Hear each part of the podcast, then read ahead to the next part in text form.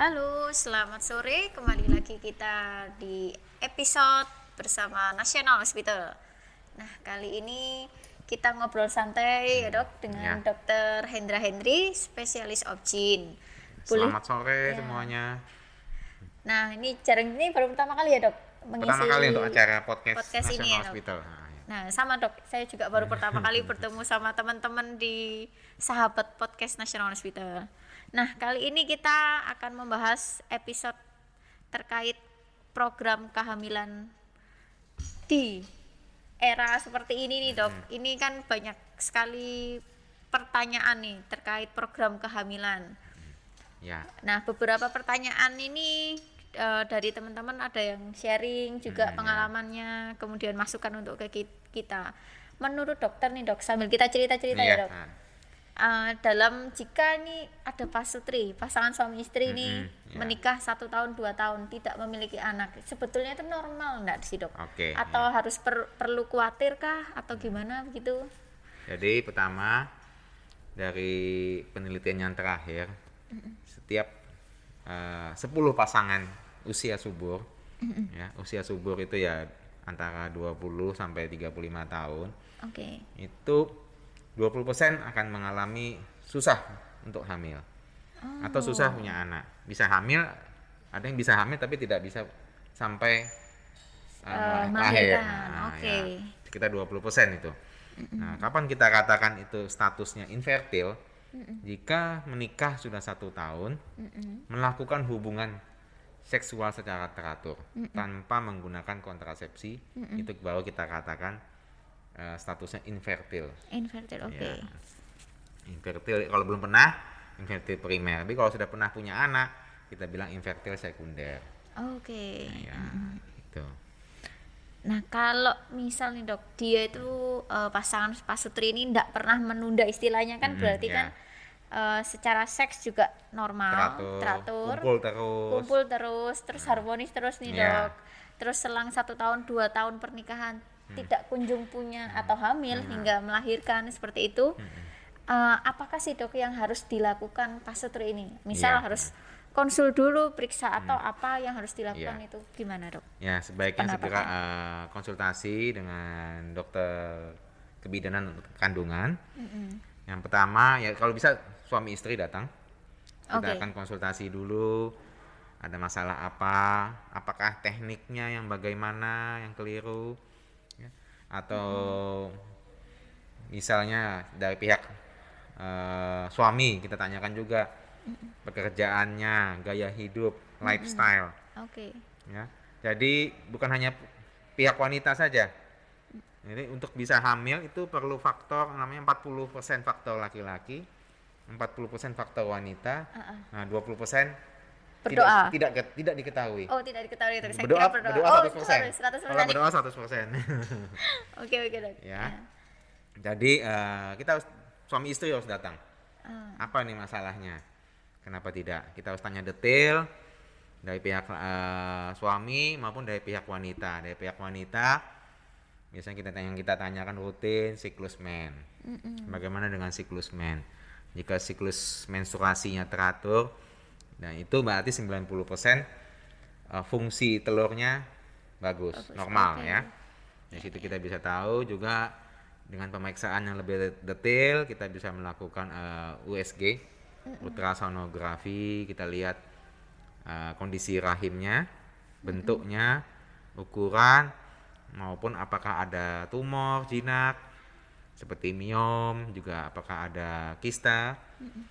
Nah, kemudian kita bisa lakukan lagi pemeriksaan yang lebih detail lagi, kita lakukan pemeriksaan cek saluran telur namanya. Oke. Apakah kedua saluran telurnya tidak ada masalah atau tidak buntu? Ya. Jadi tiga faktor kalau pada wanita, rahimnya, saluran telur dan telurnya. Oke, ya paham. Kalau Berarti pada- itu termasuk screeningnya ya, Dok ya? Iya, nah, kita cek itu tiga itu, oke. Cek wan- eh, untuk eh, suami kita fungsi eh, ininya, spermanya, Oke. kualitas sperma. Kualitas Nah, sperma. Jadi screening berarti ini Hmm. ma- ini mah yang mau saya tanyakan tadi yang pertanyaan kedua. Jadi screeningnya apa? Jadi sudah dokter singgung ya. Iya. Berarti untuk wanita ini cek rahimnya, cek telurnya juga, kemudian eh, cek salurannya juga ya. Iya. Kalau yang cowok berarti eh, ini Cek harus dicek sperma. spermanya. Nah ini untuk analisa sperma Hmm. Betul, analisa sperma. Nah, ini berarti teman-teman yang pasutri ini bisa eh, berikutnya sudah tahu nih stepnya. Oh, ini melihat flashback saya sudah dua tahun menikah, tapi Iya. kok belum. Nah, harus konsul ke dokter dulu. Kemudian nanti dokter akan menanyakan siklusnya eh, teman-teman semua. Dan setelah itu perlu dilakukan screening. Jadi perlu dilakukan observasi lebih gitu Iya, ya, ya. pemeriksaan lebih lanjut Pemeriksaan lebih untuk lanjut. mengetahui apakah memang ada faktor penyulit Iya. ataukah sebenarnya normal-normal saja. Ah, ah, berarti memang belum dikasih, berarti doanya Iya. harus lebih kencang lagi ya, dok. Iya, Kalau atau semuanya sudah normal. kadang-kadang hal yang sepele.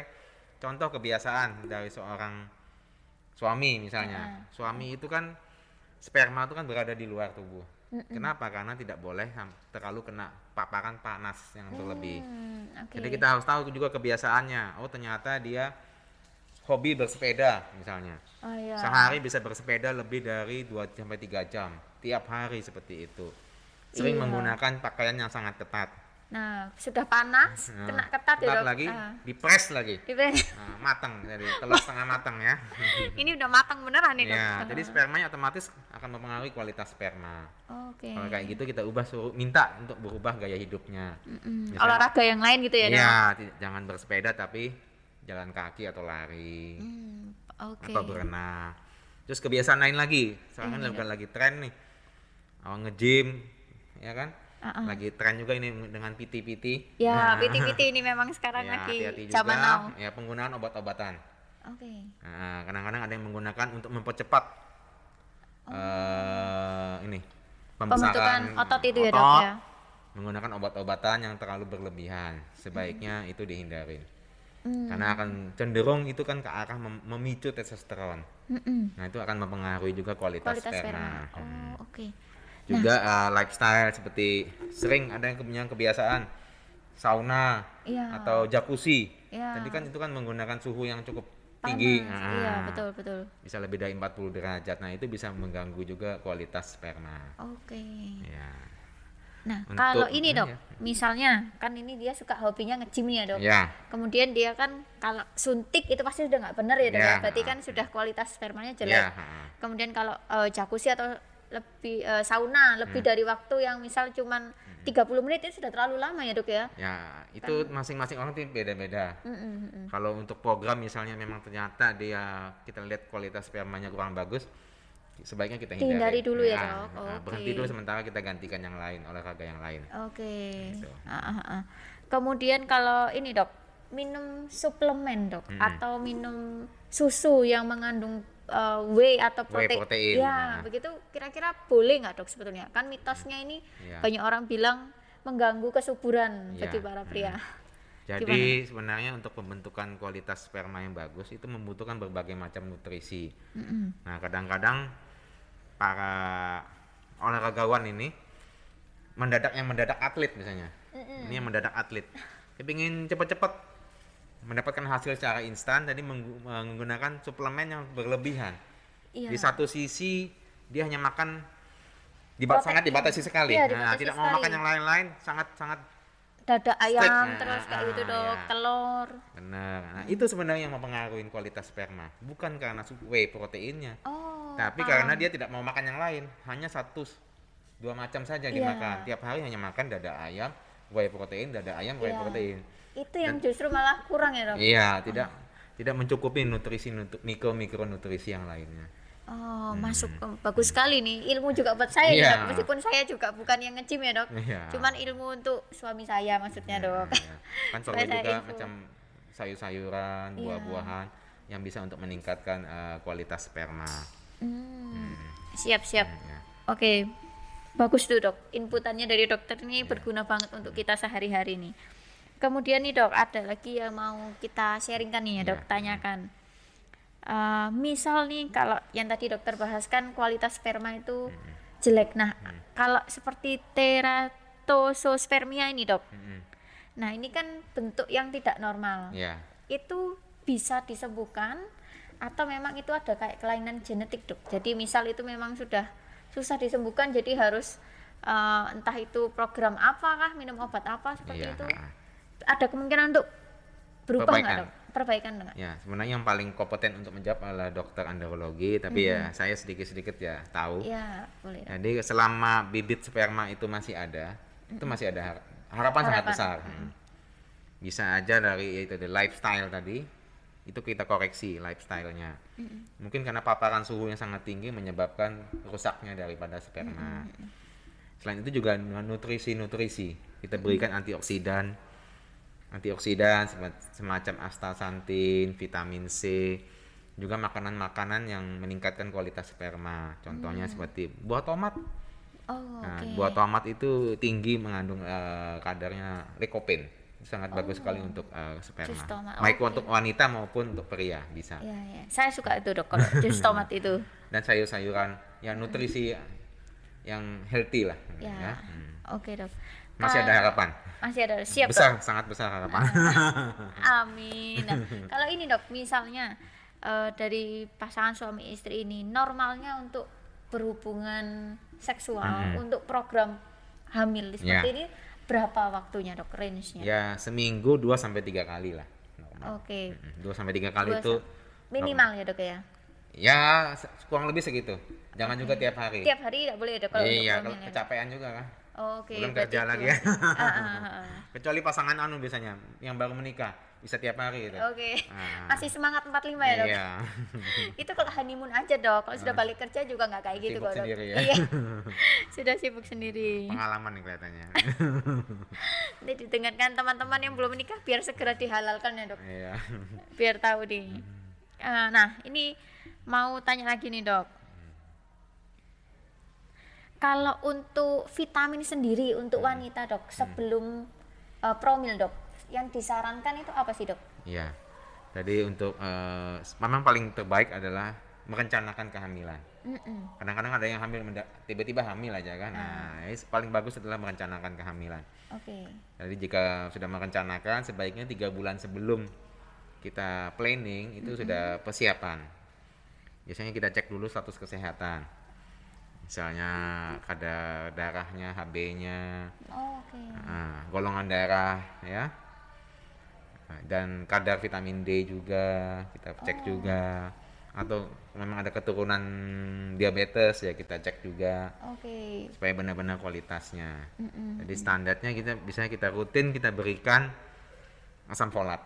Asam folat ya dok? Asam folat. Merek apa pun itu term bebas yang penting asam folat Oke. ya selain itu juga jika memang vitamin D nya rendah kita berikan eh, vitamin D ya untuk maintain sekitar dosis eh, rata-rata lah ya itu saja Oke, kalau asam folat sendiri dok, itu Hmm. bisa buat gendut nggak sih dok? Karena kalau ini saya sendiri ya dok, Iya. setelah minum asam folat rutin nih dok, saya berat badan nambah. Hmm. Itu saya sampai tanya ke ini yang jual, ini bisa nambah berat badan nggak sih? Iya. Nah, itu kira-kira jawabannya apa sih dok? Asam folat itu tidak akan menambah berat badan yang nambah berat badan cemilannya Oh, itu benar sekali dok.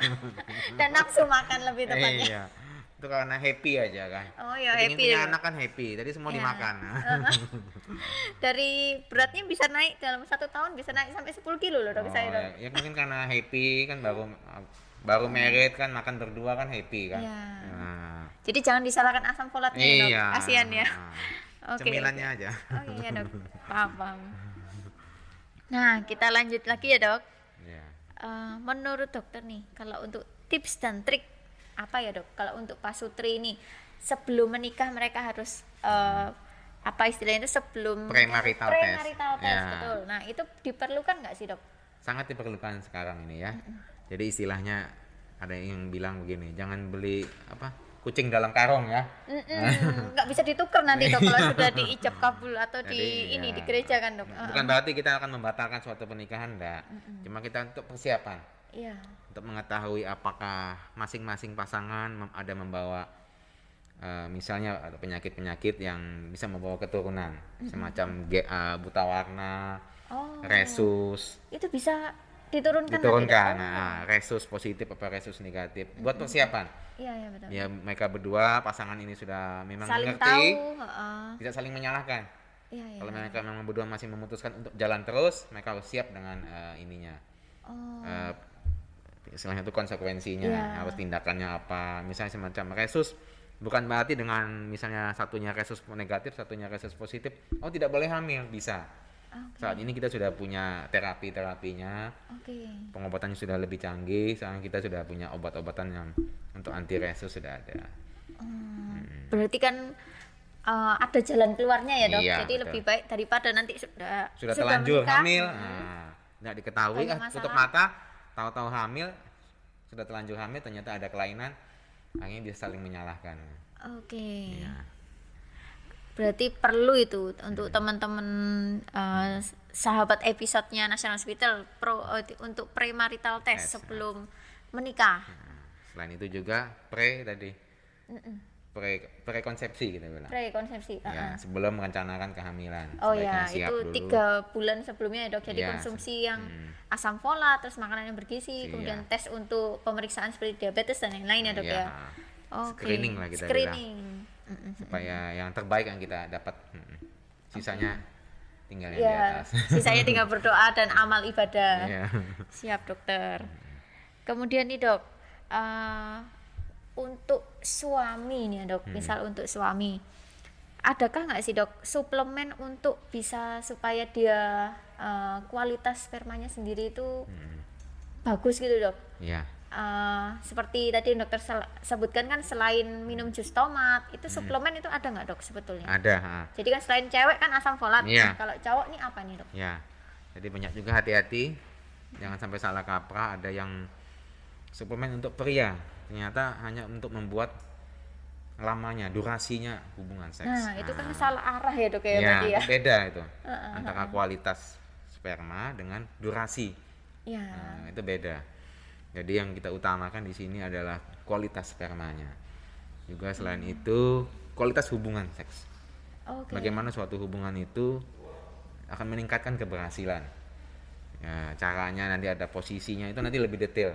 Privasi ya. Oke, oke. Bagaimana posisinya, bagaimana perlakuan pre dan maupun pasca hubungan ya.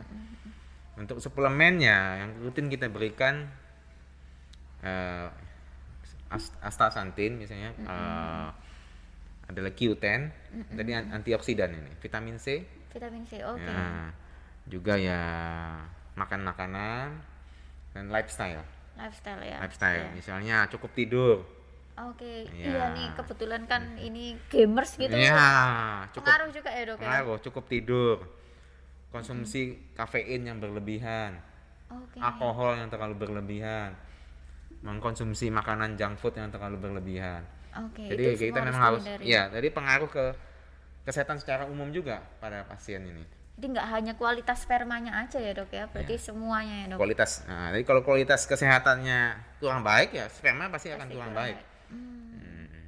contohnya pengidap diabetes pengidap gangguan eh, kolesterol yang sangat tinggi itu pasti akan mempengaruhi kualitas sperma juga Oke, tapi ini kan dites eh, secara lab gitu juga bisa ya, Dok bisa ya? eh, cek, eh, cek pemeriksaan eh, kesehatan secara umum plus analisa sperma analisa sperma. Hmm. Oke. Iya nih dokter. Nah, eh, kalau dari dokter sendiri nih dok, Hmm. kan selain sebagai spesialis obstetri dan ginekologi nih, Hmm. dokter kan juga jago nih. Kita melenceng sedikit ya nih, eh, buat para teman-teman sahabat episode. Kan ini program kehamilan nih kita sudah sering dengar. Nah, kalau program untuk menjaga supaya mempercantik, nah untuk eh, memuaskan suami nih dok. oh Jadi program kecantikan tapi yang uh, lebih Hmm. intim ini dok, itu Iya. juga bisa dilakukan ya dok ya? Iya. Supaya suami betah gitu ya dok ya? iya Nggak Eh, jajan suami gitu, harus Dok? betah memang Oh harus betah ya? Cuma nggak boleh bosen, betah Iya. itu wajib. Kalau bosen ya nggak boleh ya dok iya ya? benar Nah, jadi ya kita meningkatkan lah istilahnya eh, Kualitas ya ini, kayak kita diri gitu. Dok. semacam kita pergi eh, rekreasi Oh oke oke. untuk untuk refreshing ya ya mencari sesuatu yang baru Iya nih dok. misalnya sekali-sekali honeymoon pergi honeymoon mendadak ya itu kan membuat suasana yang luar biasa sama dengan ini juga selain itu juga untuk kualitas hidup jadi contohnya pas eh, sehabis eh, hamil terus melahirkan maupun normal maupun operasi itu kan tubuh kita akan melakukan namanya recovery Oke. itu iya. sangat penting sekali di situ kita tekankan bagaimana recovery yang baik Mm-mm. supaya fungsi-fungsi organ uh, vital ini kembali seperti sedia kala. Oke. Jangan Berarti ada caranya ya dok? Ada, Ada. ada alatnya yang bisa membantu ya dok? Nah, ada caranya juga ada terapinya. Oh Nah. Kalau di kita di National Hospital kita punya uh, namanya program uh, laser vaginal terapi. Itu tujuannya juga untuk sebagai recovery tadi. Recovery Oh. pasca melahirkan. Oke. Nah, jangan sampai nanti terjadi yang kita bilang stress urinary incontinentia. Itu paling sering. Oh itu apa itu dok? Saya Tadi- belum pernah dengar itu dok. Seorang wanita yang tidak bisa menahan kencing. Leakage, tadi terjadi leakage. Oh. Kan lagi tren kan lari misalnya, sambil lari tiba-tiba dia eh, menahan kencing sambil lari menuju ke suatu tempat tiba-tiba bocor, nggak kuat nahan. Itu yang kita bilang stress urinary. Karena ada stres, ada tekanan dari Iya iya. dari eh, atas maupun dari perut sehingga bocor, leakage. Ngompol lah dikit. Oh, usia muda pun bisa ter- ada. nah. Oh bisa ya dok Saya ya? pernah dapat itu yang termuda usia 25 tahun, Ah, ah. tapi sudah mengalami kehamilan tiga kali, melahirkan tiga kali. Melahirkan tiga kali. Oke. Nah, akhirnya kita lakukan uh, terapi dengan laser kombinasi dengan Kegel exercise. Hasilnya cukup baik. Wah. Hmm. Berarti nggak perlu khawatir kalau ini para mami, Hmm. kalau calon ibu kalau sudah melahirkan normal, terus sudah tiga kali, udah turun mesin berapa kali itu ya Hmm. Ya. dok, bisa direparasi gitu ya, dok ya. Di Oh, siap siap. rejuv lah. Oh di rejuv ya Kalau dok. reparasi kan kesannya rusak. Bengkel dok ya. Heeh, maksudnya. Gitu ya. Heeh, reparasi. Rejuvenation ya. Heeh, rejuvenation. Oh Nah, oke ya. oke. Itu lumayan sih dok pengetahuan baru juga. Heeh. Maksudnya buat teman-teman ini kan juga jarang bisa nggak sih? Jadi supaya mereka Hmm. Pede. percaya diri. Iya, Nah, lebih comfort. lebih comfort meskipun sama suami sendiri kan dok kan seneng kalau suaminya Iya. seneng Mm-mm, kayak gitu ya itu seperti tamasya ya dok ya biar Iya. kesannya beda Iya, benar. Variasi. Heeh. tapi ibu-ibu juga harus rahasia nih jadi kasih kejutan nih buat suaminya Iya. dok tiba-tiba aja celing gitu sudah beda gitu kan Udah pengalaman sekali Dinda. ini belum dok saya pengen coba itu dok nanti kalau saya sudah turun mesin tiga kali aja ya dok Iya, ya siap. rejuvenation oke gitu Eh, mungkin sharingnya sudah ini aja sih dulu Ya. dok jadi nanti kita next untuk eh, berikutnya mungkin topiknya yang beda lagi ya dok ya Iya, oke. Hmm. mungkin dokter bisa diinfokan dok ini eh, di National Hospital kan kita punya telekonsultasi nih Iya. dok dokter ada nggak di telekonsul apps Ada. itu dok Di National Hospital Apps saya ada jadwalnya untuk telekonsultasi setiap hari ada. setiap hari ada ya Iya. dok oke kalau untuk jadwal praktek dokter sendiri dok di National Hospital bisa diinfokan ke teman-teman Ya, saya uh, full di National Hospital tadi Senin sampai Sabtu ada oke ada jadwal sampai- praktek. Nah, nanti untuk detailnya nanti bisa juga uh, di call Di center aplikasi ya, ya, dok? di di aplikasi juga ada oke tiap Berat- hari saya. Hmm. Uh, uh, berarti termasuk untuk konsultasi yang uh, promil bisa, Bisa. sebelum kemudian setelah turun mesin ini rejuvenationnya juga Iya, bisa, bisa. ya lasernya All in all in aduh jadi kalau sama dari dokter dari hulu sampai anu. Uh, uh. Jadi sama dokter Hendra Hendra ini enak teman-teman semua. Dari awal sebelum kemudian hamil, melahirkan sampai reparasi. Eh, bukan rejuvenation lasernya.